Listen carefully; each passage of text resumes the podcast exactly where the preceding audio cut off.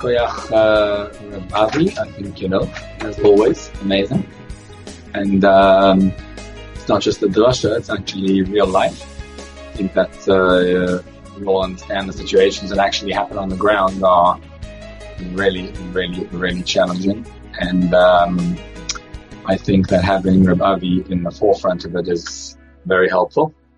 Um, you know, giving speeches is easy, but then when things happen on the ground and you see just precisely how challenging it is, uh, it's really, really, really good to have someone that you can turn to and um, who's got that expertise and um, you know for Bill bracha.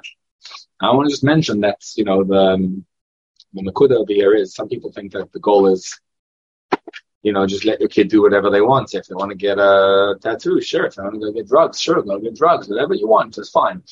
And it's exactly the opposite of that. The whole mahalach over here is really that um, that a child needs needs um, you know this time of year it's a whole panecha Hashem avakesh to look for a relationship with Hashem.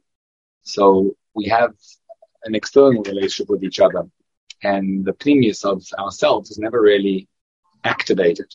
And what happens is um, you know, there's certain things that that uh, transform and activate the pnimius. One of them is tzedakah.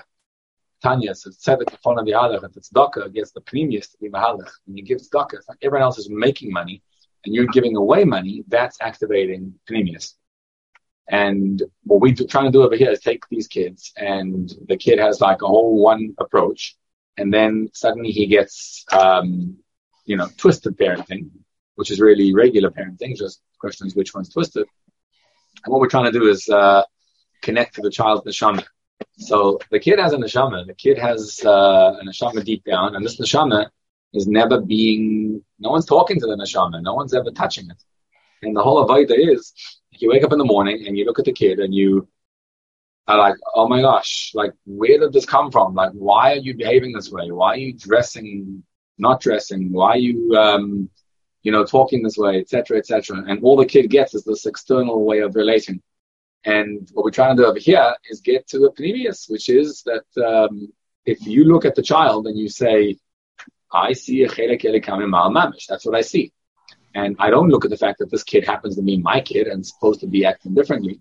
So it's not that I don't care. I do care. I just, instead of focusing on all the negative, I focus on, yeah, but Hashem gave me this child and it's my kid and it's my schus I get to um, to activate this neshama, and uh, it's coming through me.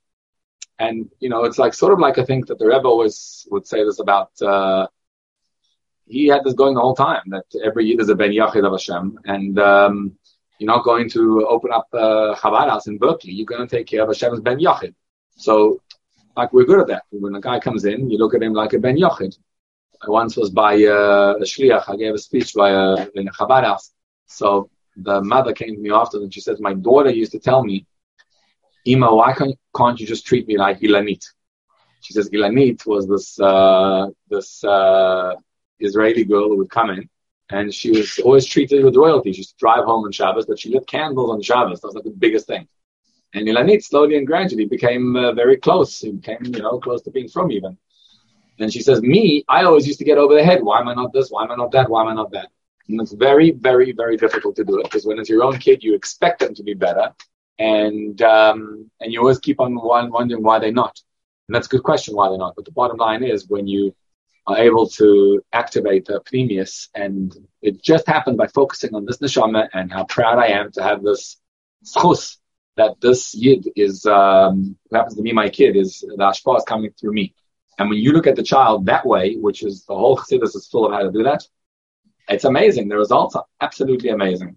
And so uh, it's a long, hard, difficult process, and um, a whole family it takes to to get there. But in no way is it that we don't care.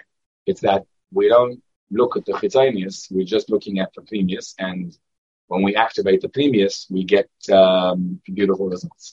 So I want to uh, wish you all a tremendous amount of hatzlacha because you're going to need it, a lot of it.